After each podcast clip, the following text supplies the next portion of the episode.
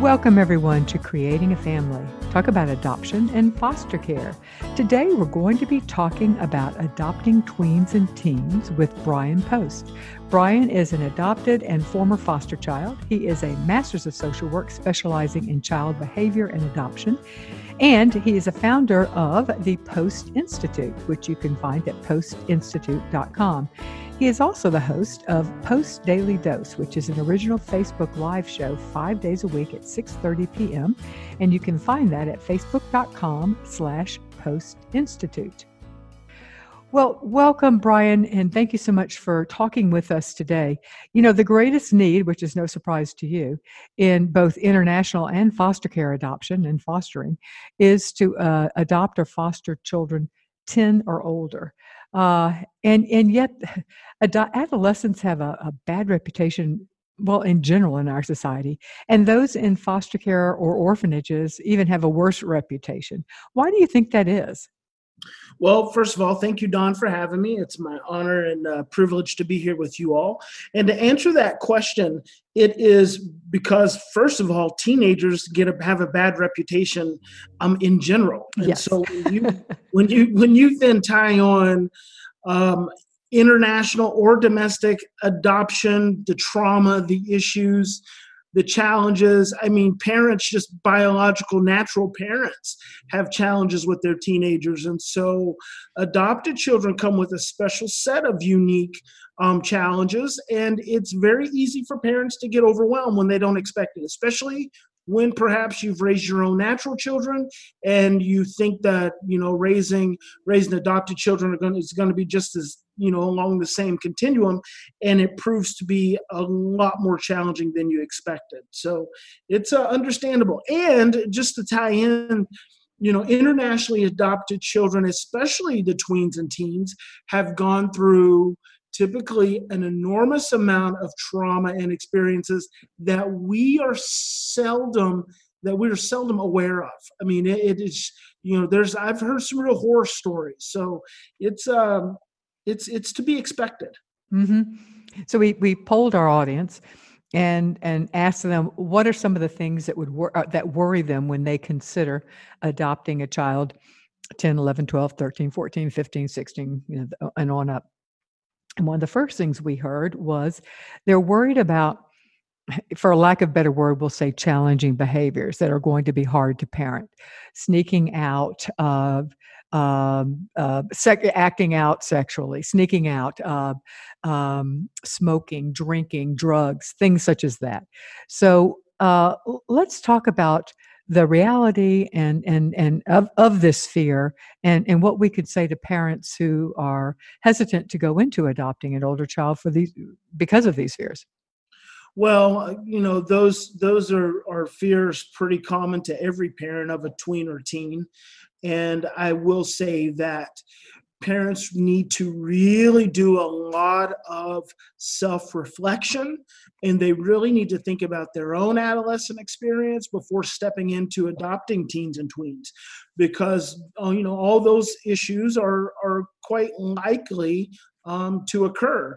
And you have to be able in my experience you have to be able to build a strong enough relationship with the child from the very beginning that allows you to influence them as opposed to try to control them. And I'll just say, uh, because I like to be really honest and, and really real with parents, when a child has grown up in an orphanage or they've grown up in foster care for for that 10, 10 years or more they've learned to rely on themselves a great deal.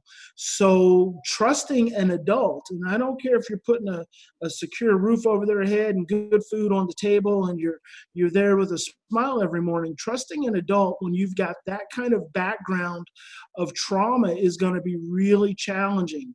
So it is a very realistic fear for parents and because i don't want parents walking into these situations thinking that it's not because it is a great likelihood that many of these things will happen. And so the question is how do you understand the child differently when those kind of behaviors show up to help you navigate through those challenging behaviors?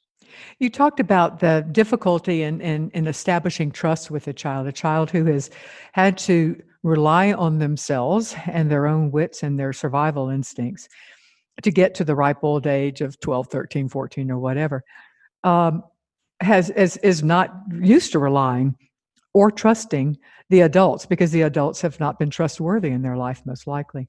So, what are some ways that parents can help create trust in a child that has had little reason to trust adults? Well, let's uh, let's start and look at the foundation of that, which is really the neurophysiology of trust. And the neurophysiology of trust is rooted in secure attachment. Secure attachment experiences, which is which is rooted in the experience of being able to regulate emotions, regulate regulate stress with a healthy, nurturing, secure adult. So when a child has not had the experience of having their emotions and their stress co-regulated with an adult then what happens there's a couple things that happen but one fundamental thing that happens is they don't they don't develop a healthy oxytocin response. And a healthy oxytocin response oxytocin is your brain's anti-stress hormone. A healthy oxytocin response is what, what is what helps you combat stress when it shows up day to day. So when you don't have a healthy oxytocin response, number one. Number two, when you haven't had had an experience, a repetitive experience with adults that help you co-regulate when you're stressed, when you're scared, when you're worried, when you're anxious, when you're afraid, when you're angry. And number three, when you've had those experiences with adults in your states of stress, fear, anger, anxiety, etc., and those experiences have been negative, what your brain becomes conditioned to and what your neurology becomes conditioned to is self survival constricting into itself, constricting into survival. And so you develop, metaphorically, you develop this wall that you hide behind, but neurophysiologically, what's actually happening is your brain has created this pathway that it pursues, that it just learns that survival is the way you get through everything. And so, one of the biggest challenges that parents encounter is that they want to be this secure person. They want to be this person to help the child regulate through this stress and through these emotions, but they don't realize that this child has a has a neurologic pathway that's established that they don't know anything other than their own self-survival. So frustration ensues because mm-hmm. the parents immediately start to feel helpless. Yeah, exactly. When the parents start to feel helpless, what that does is that triggers and opens up their own brainstem and their own pathways around early relationships and and the helplessness that they that they may have experienced in other relationships or which may turn into you know root into the pathways of not feeling good enough not being mm-hmm. enough mm-hmm. you know it just triggers all the parents insecurities and then what happens is the parent from their place of stress starts to reinforce this child's already negative pathway so that's the foundation. Understanding that and being real clear, real clear about that is the first step. Now, a lot of times, Dawn, I intervene into families where they haven't been clear about that from the very beginning. Yeah. And so so now they're years down the road trying to figure it out and it can be a real challenge because and i've got a perfect example right now with a family uh, a mom who grew up in a, a real toxic environment and she's got a child who has been who has had seven different adoption not foster placements adoptive placements she's had oh. seven oh. failed adoptions now this mom has this who this child who's 13 who she's adopted but then she also has another 13 year old who's a foster child and the adopted 13, 13 year old, her survival is rooted in feeling like she's safe. Her survival is rooted in feeling like this mom loves her and cares for her and is always going to take care of her and sees her as an, as an important person. Well, then when you tie that in with another 13 year old, you've immediately got sibling rivalry dynamics. You got sibling rivalry from these two kids who both come from a, a place of lack. So the adopted 13 year old is always looking for the mom's certainty and the mom's security to make her feel like she's going to have a home. Well, mom gets stressed and regresses to an adolescent. She regresses to an emotional age equivalent to these two girls. So then she's not able to create the safety and the security that this adopted 13 year old is looking for. So all of a sudden, the adopted 13 year old no longer feels safe, wants to fight and, and, and attack the, the 13 year old foster child. The 13 year old foster child's fighting back mom's regressed. She's mad at the 13 year old adopted child because she's making her not feel good enough, like she's not a good parent, like she's not able to meet these children's needs, which emotionally she's not when she's operating like a 13 year old. And you have this huge negative feedback loop that starts to become a condition pattern in this home. So that's probably a little more than you asked for but these these are the dynamics that i work with every day yeah. Well let me let me stop here for a second then. Some of the tips for creating trust with a child are you talked about co-regulating with a child. Tell us what you mean by that. Okay so let me give you a, i'm going to give you a great simple yet really scary tip for parents when it comes to developing trust with teens with adopted teens and tweens and that is the ability of the adult to trust that the child is going to be okay and the situation is going to be okay that's the first thing the ability of the parent to trust so the parent has to have their own level of trust faith if you will that everything is going to be okay. So if that teen or tween says, I'm leaving, the parent has to have the trust inherent within themselves and within the relationship that they begin to create with this child that doesn't make them try to force that child to stay in the home it doesn't make them try to try to threaten the child or shame the child or control the child's behavior it actually they have the trust to let the child walk out the front door if they need to.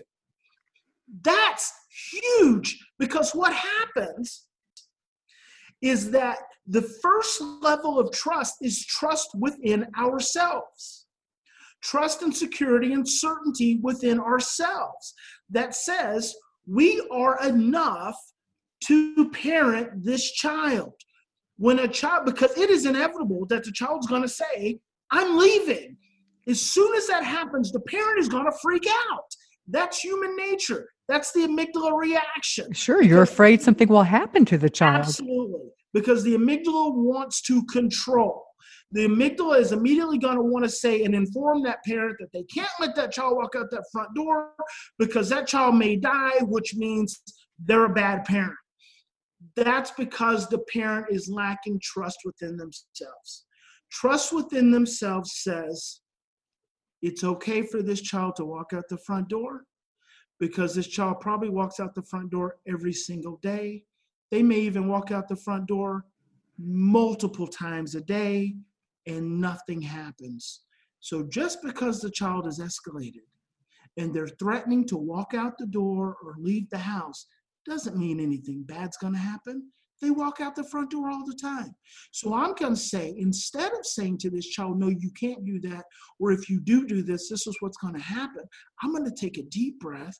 I'm going to go sit down on the couch and I'm going to say to the child as they're walking out the front door, it makes me feel sad that you feel like you need to go, but that's okay. I'll be here waiting for you when you get back.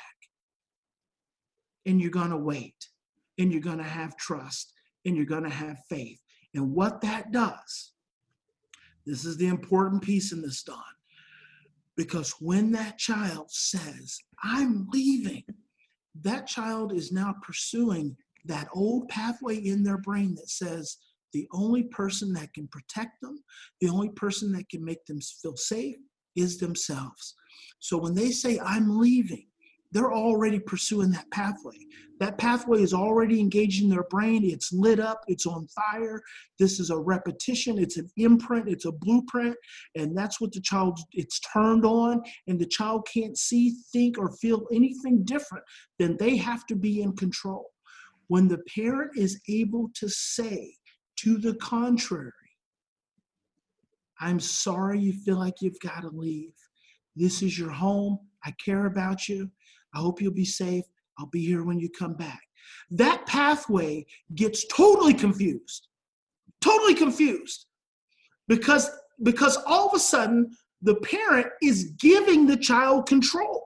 That's the biggest challenge parents have with teens and tweens is they don't give them the control that they deserve by the time they've reached that age number 1 and by the time they've gone through all the trauma they've gone through and all the negative experiences they've gone through the the parent doesn't give them rightfully and respectfully the control over their own lives that they've already had to have for 12, 13, 14, 15, 16 years already.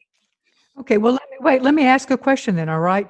Yeah, these children have had uh, a tremendous amount of control, oftentimes, not always, but often, uh, a, a, lot of control over their lives and very little direction and very little rules. And and I, I'm I so what I hear you saying is that you're trying to exert control, but but isn't part of parenting to set up rules and expectations so that we can guide our kids so that they don't uh, get into trouble, that they do get their schoolwork done, that they uh, don't date a guy you know 30 years older than them, and all the other things that that you know that that they on the following their own great, sense. Great, great, great, great question. Great question. Let me say this: rules and expectations without relationships will always fail rules and expectations without relationships will, always fail. Rules and expectations without an understanding of a child's trauma and the blueprints from which they operate from will never succeed. The only way rules and expectations work is through secure relationship. The, the, the power of relationship is the power to influence. Hmm. The amygdala wants parents, because the amygdala is our fear receptor, the amygdala wants parents to resort to control. We have to be able to develop relationships strong enough to influence our children. Once you can do that, and so that that means you've got to go through you've got and you don't have to but i'm just this is the way i suggest parents do it because a lot of times the way they've done it has not been effective You've got to go through the fear and the anxiety of letting that child walk out the door without trying to control them so that you can build a strong enough relationship. That's so important. Number two, parents who adopt teens and tweens have to understand that these children are coming from working blueprints for no relationship at all. They don't trust anyone because they've never had the repetition to be able to trust anyone. So, unless a parent can create that repetition for that child, and that repetition is going to involve that child doing things that that parent disagrees with, scares the, the living daylights out of them, mm-hmm. makes them feel helpless, makes them feel overwhelmed, doesn't know what to do. That parent's got to be able to move into a place to hold relationship with that child to build on those seeds of relationship. And number three, finally, and I wasn't clear on this because I heard what you said. These children have not had any control over their lives. So, what happens in their brains and in their cellular system, because they've not had any control over their lives, they have become conditioned for survival, and survival ultimately is rooted in the need to control. So then it becomes a control battle because they only know how to survive. Mm-hmm. And they have to give up control. They, they have to resist control because control for them is, is connected to life or death if they don't have control, they're going to die because they've never had control. So they're always fighting for it. Parents have to learn to give these kids control. So I hear you say from that the foundation of all, uh, and certainly the foundation before has to be established before you start setting up rules, and that is a secure relationship. And one of the ways you do that is to give the children, uh, the, the uh, tweens and teens, control because the reality is you can't you really can't control them. I mean, so that that's part of it anyway. You really can't. Let me give so, you an example. Let me give you an example of, of, of my adopted son. He's uh, 20, 26. He came to me when he was 15. He actually came to me living in my to live in my group home I had at the time for adolescent boys. When he came, he was on um, several medications. He was on prescriptions for um, Ensure the uh, the medical grade liquid that you drink because you won't eat because he was under severely underweight because he wouldn't eat and he was prone to running away. Well, he came into a group home that did not lock doors, that did not restrain, did not do consequences, did not do behavior modification. When he came to us at 15, he wouldn't even talk. One of the first things we did for him is we said get in the suburban and we took him to the grocery store and we said pick out what you like to eat no one before and this is a child who had been in care since he's 12 years old. So for three years they had been trying to force him to eat what they thought he needed to eat to the point and he was he was defiant enough and in survival enough and willing to constrict into survival enough. That was his pathway that he was just going to starve to the point that they had a prescription for ensure no one had thought to take him to, and this is a, he was from Honduras, so he was not used to, number one, even eating American food. No one had thought to just take this young man to the grocery store and say, pick out what you like to eat. Give him total control over his food. He picked out corn tortillas, eggs, avocado, Mexican cheese, and bacon. And he ate corn tortillas, avocados, eggs, Mexican cheese, queso, and bacon every meal, usually once, twice a day, for probably about four months. And after about four months, he started to expand his taste. And then he started eating McDonald's. And he'd keep going back to his staple, but then he'd start eating something else. And he'd want a Big Mac, or he'd eat fish, or he'd try pizza, or he'd try American foods. And before long, he wasn't eating his eggs and his corn tortillas and his avocados and his cheese and his bacon anymore because he had a palate for other things. That's giving a kid, a 15 year old, that's a teen, mm-hmm. giving him total control. And parents have to be able to do that. If you can't do that, you're going to end up being unsuccessful with these kids. And, and to be honest, there's no guarantee you're going to be successful with them anyway. They've got too many imprints and blueprints for stress and trauma, too many negative things, too many repetitions, too many years of painful relationships with adults. So there's no guarantee you're going to be successful with them. But if you can't give them control over their lives and make relationship the most important, it, it's going to be an uphill battle. So, what can parents do? Um, because they feel like, well, foster parents certainly are being, but but adoptive parents as well we have to do our best to make certain that they're um, not out all night, they're not engaging in, in dangerous uh, activities, that they're not drinking and doing drugs and driving when they're drinking and doing drugs or whatever. So how uh, so I hear what you're saying is that that we've got to is that the, the relationship has to be paramount and this is complicated because generally by the, by the time our children that we've had from a young age by the time they reach their tweens and teens we've had years to establish relationship. But when they come into our home as a tween or a teen we haven't got we haven't had years of of trust to have built up. So i hear what you're saying about give them control but is there anything else that we can do to protect them or do we have to simply uh, accept that that's not something that we're capable of doing well, here's the thing, Dawn. A lot of times families have had, you know, when, when, when they start out with their children small, they've actually had years to lose the relationship. That's why we have so many challenges. That's why there's so many challenges with teens because we've spent years trying to control their behaviors and what we end up doing is losing the relationship. Here's the thing. We we are biologically engineered to be in relationship when parents can and it's i'm not advocating for kids to go out and drink and smoke and have sex but the reality is there there are every bit as many biological natural children doing that as there are you know adopted traumatized children. The reality is is that it, it's a, it is a rite of passage to do to engage in these delinquent behaviors that parents do not approve of. It's gonna happen.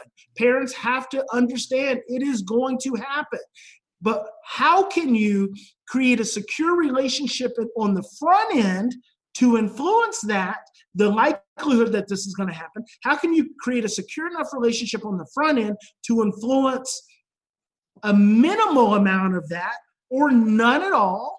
And after it does happen, how can you restore the relationship so it will have a deep enough impact so the relationship carries enough weight that the child can make a choice for something else? Because the reason children sexually act out, the reason children smoke, the reason children drink, the reason children run away is because they don't have a secure relationship anchoring them to their family. When they have a secure relationship anchoring them to their family, what happens is that relationship encourages the development of the oxytocin response. Children children engage in delinquent behaviors because they're stressed out. Children don't engage in delinquent behaviors because they're delinquent kids, because they're bad kids. They engage in those behaviors because they're stressed out. And those are all attempts to self soothe. If children had strong enough relationships, accepting relationships, understanding relationships, responsive relationships with their children to begin with, you would have much, much less instances of those kinds of behaviors. Let me pause here briefly and remind people that this show is underwritten by the Jockey Being Family Foundation. Jockey Being Family has been a leader since 2005 in providing post adoption support to strengthen adoptive families for successful futures. Jockey Being Family connects adoptive parents and children with education and resources to help prevent failed adoptions uh, creating a family has is, is a recipient of some of their uh, uh, their support. So what we are able to do is uh, help you through the support of Jockey Being Family. They believe one failed adoption is one too many. You can connect with them on their social media platforms, Facebook and Instagram, and they are Jockey Being Family over there. Okay, we are talking with Brian Post about adopting tweens and teens. All right. Uh, okay, you've you've helped us understand that the most important thing we can do is to establish secure relationships with all of our children. But right now, we're specifically talking about uh, w- uh, children that we've adopted uh, past the age of, say, 10 or 11. So, yes. can you give me three things that parents can do uh, right after their children enter their home and and uh, and and as long as they're there to help secure uh, to help establish a secure relationship. The first thing they can do is to look the child in the eye and tell them i'm not going to hurt you. I'm not going to hurt you. I don't want to fight with you and i am not going to try to control you. I want to create a relationship where you feel safe secure, and understood. And I understand that that might be difficult because you don't know me. But if you'll just give me a chance, I believe we can make this a happy, safe, healthy home for you. I believe that's the first thing the parent has to do. Mm-hmm. In instances where children have been sexually abused, one of the first things I tell parents to do is to look at the child and say, Parents do not have sex with their with children in this home. We will never have sex with you. We will never touch you inappropriately, and we will never ask you to do something that makes you feel uncomfortable. That's the first thing parents have to say, and they have to use those specific words. The second thing parents can do, I'm going to say can can do, should do, can do, will do. Whatever, yeah, one of those. Is you have to understand that trauma creates stress and fear sensitivity. And all of these children have experienced trauma. So they have brains that are sensitive to stress. And stress can be experienced through any sensory pathway what you see, what you smell, what you hear, what you touch, what you taste, the temperature of your body, digestion, movement, and intuition. So any number of things can cause a child to have a stress reaction. If that stress, if that stress reaction gets high enough, it's going to ch- cause the child to drop into their trauma, and they're going to be they're going to be operating from their trauma, not from anything the parents have done personally. So parents have to see these children as stress sensitive and fearful. They have to see these children as when they become stressed, they regress to an emotional age. The third thing parents can do is think about the emotional age of the child, not the cognitive, not the chronological, and do things that honor the emotional age. So if you've got a if you've got a 15 year old who who had a lot of trauma from zero to five, then they probably there's nine times out of ten they'll regress to to the age of five. See them at that age and see them as operating from their trauma, and try not to take it personally, even though that's the most difficult thing to do. Mm-hmm. Um, fourth thing they can do is time in instead of time out. I, mean, I can I can get into you know more specific things, but so much of everything that I do is just based off of an understanding. I feel like if parents have an understanding, if you operate from an understanding understanding that negative behavior is driven from stress and from fear. Focus on the stress and the fear, not the negative behavior.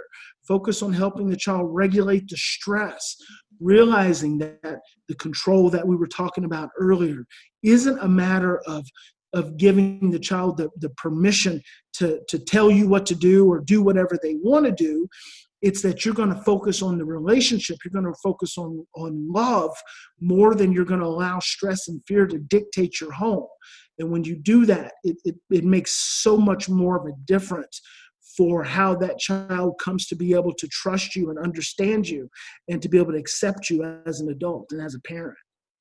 And, and one of the things that that we have to also acknowledge is that try to understand what it is that creates stress in your child Yes. And it may not be what you think. You know, it's because they they have been they have different stressors and almost always stress inside the home is is one of those factors.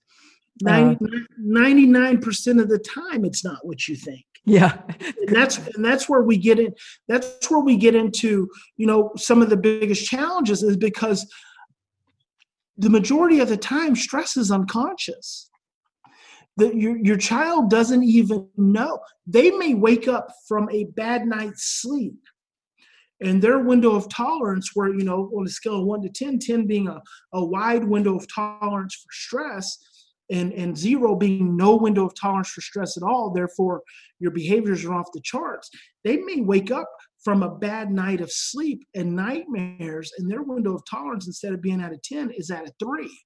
So, how that shows up in their behaviors is that they're cranky and irritable, and they say something nasty to the parent, and immediately the parent personalizes it without realizing it has nothing to do with the parent at all. Parents have to learn how to breathe. You have to learn how to breathe and you have to learn how to calm yourself down without getting so overwhelmed by nuanced behaviors. Nuanced behaviors like rolling eyes, talking back, mm. huffing and puffing, not doing something when you're asked, being defiant. You have to be a, a defiant child is a scared child and, and traumatized children have high degrees of defiance because they're so fearful. So they ignore and they don't do what parents ask them to do immediately because their brain goes into freeze mode. And when the parent approaches them and tries to get them to do it, they go into fight or flight. And so you've got to be able to remember to calm yourself down as the parent, as the adult, because your amygdala sends a vibration to that child's already sensitive amygdala, which causes escalation. You've got to be able to give that child some some leeway, some flexibility, and realize it is a dance. It is a very sensitive, it is a very intimate dance. You are doing with this child in the moment to moment. And until you get a really good understanding of this child's personality, their history, the experiences, some of the experiences that they have, which can be really challenging with teens and tweens because they've had so many experiences, we don't even know about them all. They don't even know about them all. Some of these experiences are, are pre verbal, they occurred as birth traumas, they occurred as in utero assaults that still inform the child in, in this day you know until you get a really good understanding of that a really good comprehension of that you got to give the child a lot of flexibility, which means we as parents have to be really flexible.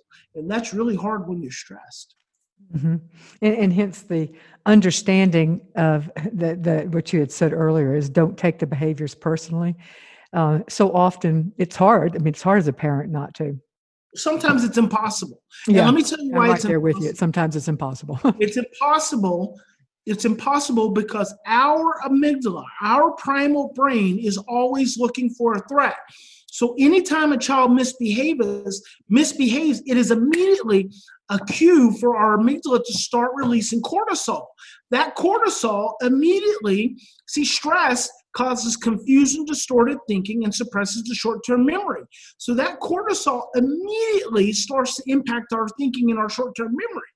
So then, if we don't grab control of that right away by taking deep breaths, by taking a step back, by, by actually not saying anything at all in response to our child's behavior outburst or whatever it may be, we will quickly get overwhelmed.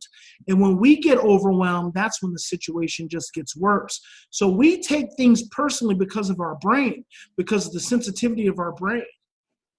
And, and and and that's something you said earlier too, and that is, we also take things personally. What we take personally and how strongly we react, also ha- says a lot about our own personal history and and the baggage we're bringing in, uh, which we all do. That we all come with our own um, our own history and and our own ways of responses. But trying to separate that and understand that uh, that the way that the child is not intentionally trying to trigger our issues and it's up to us to be able to to control to control our issues.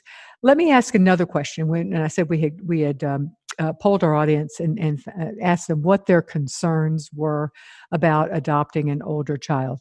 Um, another concern that we heard from them was they were worried that the challenging behaviors uh, that we've talked about the sneaking out or the whatever, the lying, the stealing, whatever the the annoying behaviors might influence other children in the family. Is that a realistic concern?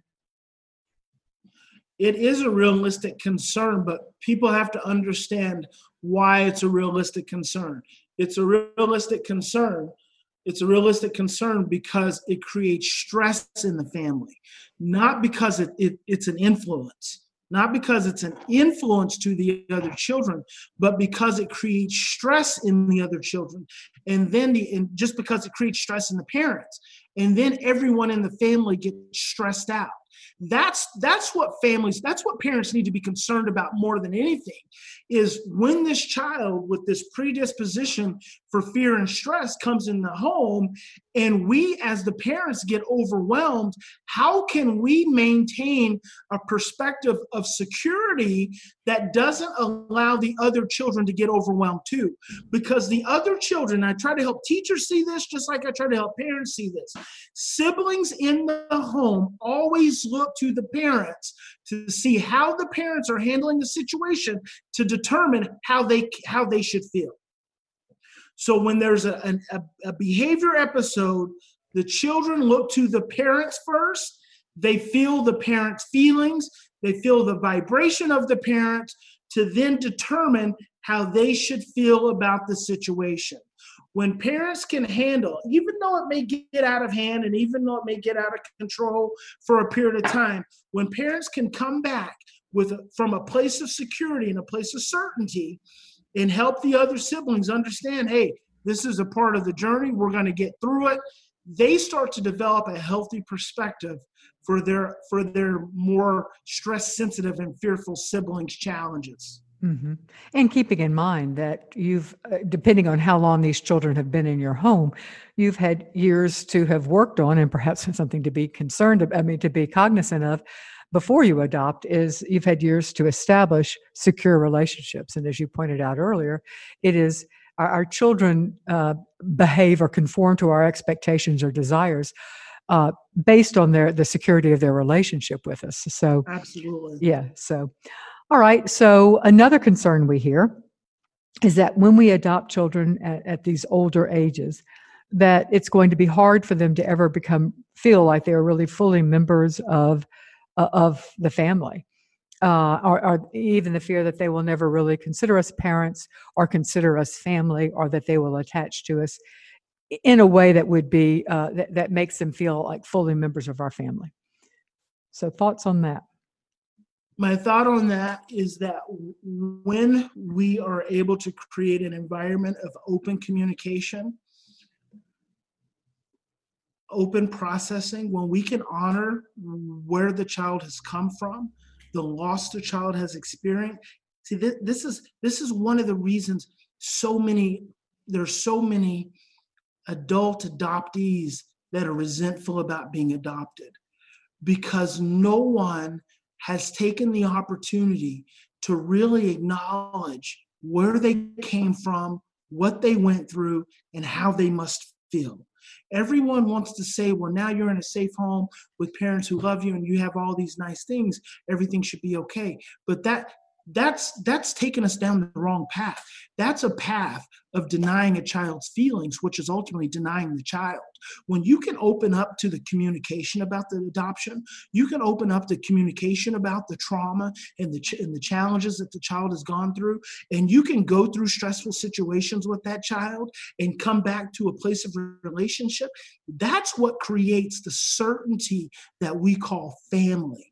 The certainty that we call family is based on being able to be stressed out and overwhelmed and anxious and scared and angry and being able to repair it and it being able to be okay. When you can do that through repetition and through time, children can feel like they have families where they where they may have lost their families. There's there's I mean I I'm, I'm I was not adopted as a teen. I was adopted as an infant. But I can tell you that just because you're adopted as an infant, you can grow up feeling like you don't have a family. I had a sister who grew up feeling like she didn't have a family. But then I've got a my my my adopted sister I grew up with. But then I've got my adopted son who came to me at 15 and I he calls he I'm I'm dad and his mom is mom and we're his family and that's what he feels. That's what he knows. If he's stressed, he looks to us because we've always honored who he is. We've always honored what he's gone through. We've always honored his loss and his abuse and, and his struggle.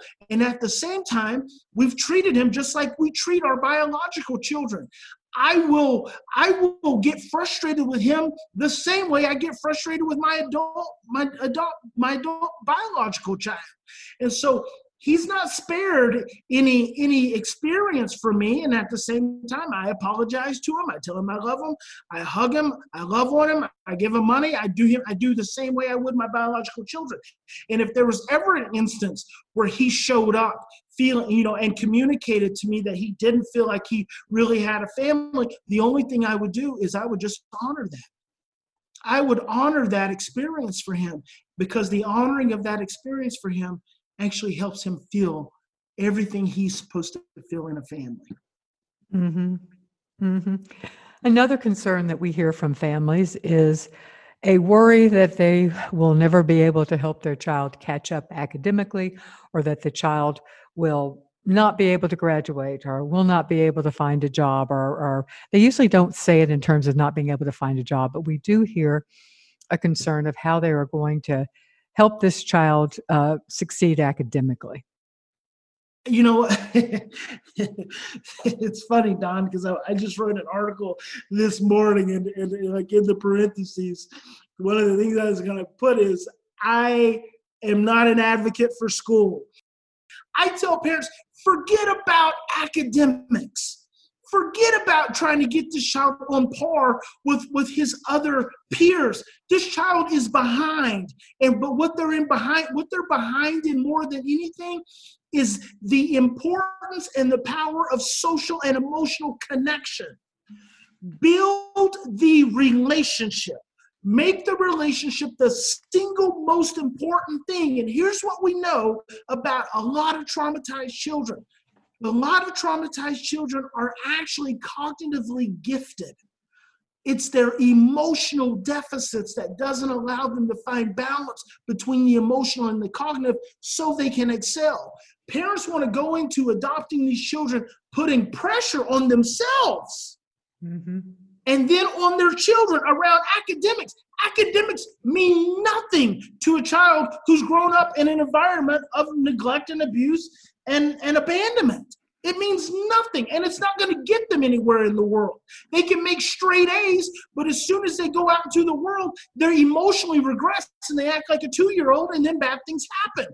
Build the relationship, build the certainty, build the security, build the connection. When you do that, you help the brain develop oxytocin, you help the brain develop prolonged experiences of regulation, and then the child is able to learn effectively and proficiently.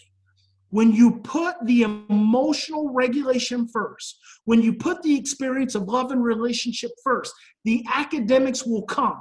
But never let the academics be a stressor. Just don't. Just don't let anyone put that on you as a parent, and then don't put that mm-hmm. on your child because it is just not, it is so, there is so little, there is so little value in what we do with children academically in schools as they grow up for when they become adults. Work, work on finding your child's gifts. Like I've got a 13 year old little boy right now in one of our homes, and we've got a mentor assigned to that home. And what that 13 year old little boy does every day is he works with that mentor because that mentor is a carpenter and he works with the mentor to fix projects around the house to go over to other people's house and work on things. And we pay him a small hourly amount and he loves it. He loves doing stuff he loves staying busy. He loves making money. No math, no English, no history is going to help that young man be successful as an adult. What's going to help him be successful as an adult is learning that he can be successful, learning that he can be he can be regulated, he can be in relationship with adults and that he is capable of doing something. That's what's going to help mm-hmm. him be successful as an adult. I, you know, I'm I'm really glad to hear you say this about the academics because I do think that parents put so much emphasis on it. But the reality is this: if your kids are coming to you terribly academically delayed, your stress, your worry, your your pressure on them, it's not going to change any of that. They are. It is. It is what it is. And as you say, focus on the relationship they may not catch up academically. Actually, chances are pretty good they won't. And so be it. So they will do something else. There is a place in this world for people with different academic skill sets. They they they may find their uh, one true gift, and that would be wonderful. And if they don't, they can still live happy and successful lives. It's this. Uh, I do think we put so much. I guess it's because our society judges us as parents as to you know what college our kids go to or you know if they if, where they graduated in their high school class things such as that. Um, and that's just unfair to you and the kid. Yeah yeah it has it has it has very little value when it really comes to to being an adult and and being successful. And being successful exactly. It really and, and success can look different ways. And if if you've come from a background that valued success academically and and degrees and things like that your va- your your vision of success is been is being influenced by your background. And it really helps before you adopt a child an older child. Um, to recognize the limitations of your own definition of success and that helps perhaps take some of the pressure off of you to put pressure on your kid uh, to academically catch up or succeed or, or do something. Let me pause here and thank uh, two agencies who have uh, are supporters and of our mission at creating a family to provide uh, education and support to pre and post adoptive and foster families. Uh, they believe in our mission and support our mission through their contributions that allow us to bring you this show and all the resources that, that we have on our site. One is Vista Del Mar. They are a licensed nonprofit adoption agency with over 65 years of experience helping to create families. They offer a home study only service as well as a full service infant uh, program and a post adoption program and a foster to adopt program. You can find more information about them online at vistadelmar.org slash adoption. And we also uh, have Hopscotch Adoptions. They are a Hague accredited international adoption agency, placing children from, and I love, I love reading off this list, it's, it's melodic to me. They place children from Armenia, Bulgaria, Croatia, Georgia, Ghana, Guyana, Morocco, Pakistan, Serbia, Ukraine, and they specialize in the placement of children with Down syndrome and other special needs, as well as in kinship adoptions. All right. Uh, speaking of adopting internationally, I wanted to turn to some special issues that we see with older kiddos who are adopted internationally. And, and the first one that uh, parents need to be prepared for is the uh, the struggle with communication. Uh, as as my eldest says, my pain is real, my struggle is real, uh, and in, in, in this case, it really is uh, it is a problem. Um, how do you see uh, how have parents been able to work around that communication? And and what are some of the ways that the inability to communicate uh, can trip up families and kids when they first come home? Oh you know so i think that's such an important thing because communication as you know you've probably traveled internationally and it is a completely different experience when we go to another country and we don't know the language. And so I think taking the time, realizing the importance of, of being able to communicate clearly with our children at that at that initial level of, of relationship and connection is so important. Making sure that they feel heard and that you are hearing them correctly. Slowing down and taking the time and making things very simple. Don't make things mm-hmm. too complicated. Make it very simple. And that goes back to the whole academic thing. You know, children, we want to take these children that come from different countries and then we want to put them in our school systems.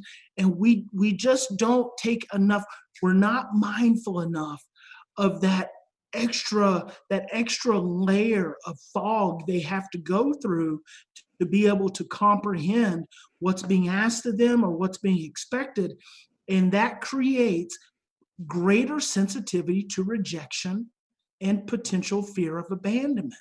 And so we've got to realize that that that com- those communication barriers are very real. Mm-hmm. And our ability to slow down and be very mindful and figuring out the, the, the best, most simple way to communicate is so important. Mm-hmm. And you know, and, and something is easy.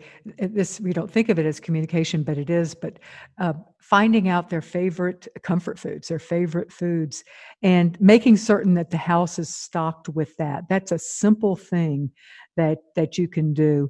Um, using pictures even for older kids you think we talk a lot about little bitty kids but giving them the ability to, to, to with with pictures also thank goodness you know google translate and things like that mm-hmm. really work and i will tell you I, I think it if there's absolute and there is a way there it should just be a requirement that uh, if you are adopting a child really any but let's say tween and teen that from a, where you don't speak the language to find someone who can doesn't even have to be look you could do it via uh, a conference call you could do it via zoom you could do it through a telephone call uh, google meet anything facetime uh, with somebody who speaks both english and that child's language. Oh, that's so that's so important. So important, and, and it, it, you know what? It's it's particularly helpful if that person has lived in that country so that they understand some of the cultural nuances as well. Uh, because then they could be a translator not only of language but also of culture and uh, having that lined up and if your child's already home it is not too late uh, but but if if this uh, if you're listening to this before travel having that lined up it makes all the difference in the world and ask that person pay them if you need to uh, but ask them to be around at least once a week for as as long as needed to to help your child be able to communicate with you and you to your child absolutely and assimilate assimilate into the the culture that that child comes from as much as possible mm-hmm. you know mm-hmm. go go go to go to church services uh, that are connected to that child's culture festivals mm-hmm. um, you know go go to special events connected to their and culture. food and stores food stores you know find a food store from armenia uh, if you're fortunate enough to live in a large enough area and let Absolutely. your child you know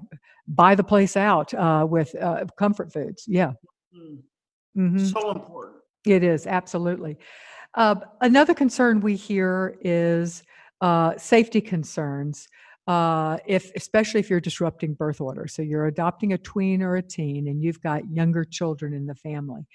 Uh, there, how do families protect both uh, both the younger child and the older child uh, from physical abuse, sexual abuse, uh, things such as that? Mm, I think the key there is is mindfulness, and I, I you know, I'm I've I've heard some just some really terrible stories. I, I just it is really important for adoptive parents to get really clear on their own histories around abuse. Um, a lot of times we have histories of, of abuse, which then creates blindness, um, mind blindness, when it comes to our children and the, the potential for for injury to siblings. And it's it's not something it is not something you can be in denial about.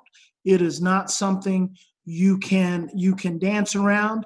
You have got to be mindful and conscious and communicate.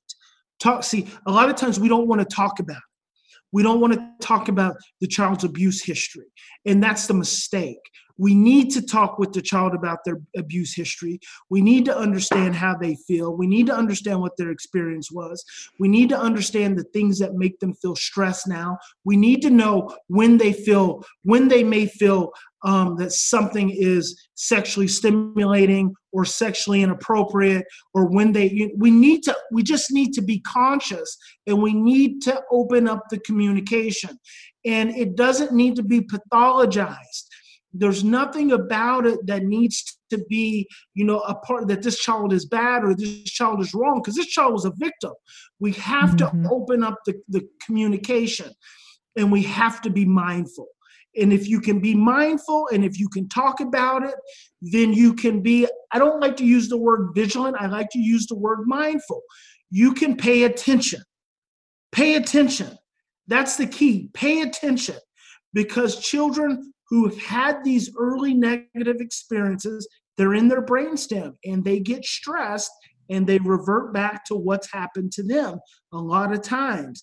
If you open up the communication, with that child about the experience and also with your other with the other kids in the home it goes a long ways. And finding out as much as possible before you bring these children into your home what they may or may not have experienced. And unfortunately not every orphanage is honest when it comes to these children's experiences. Well orphanage or foster care as well. And, and also in fairness they they often don't know.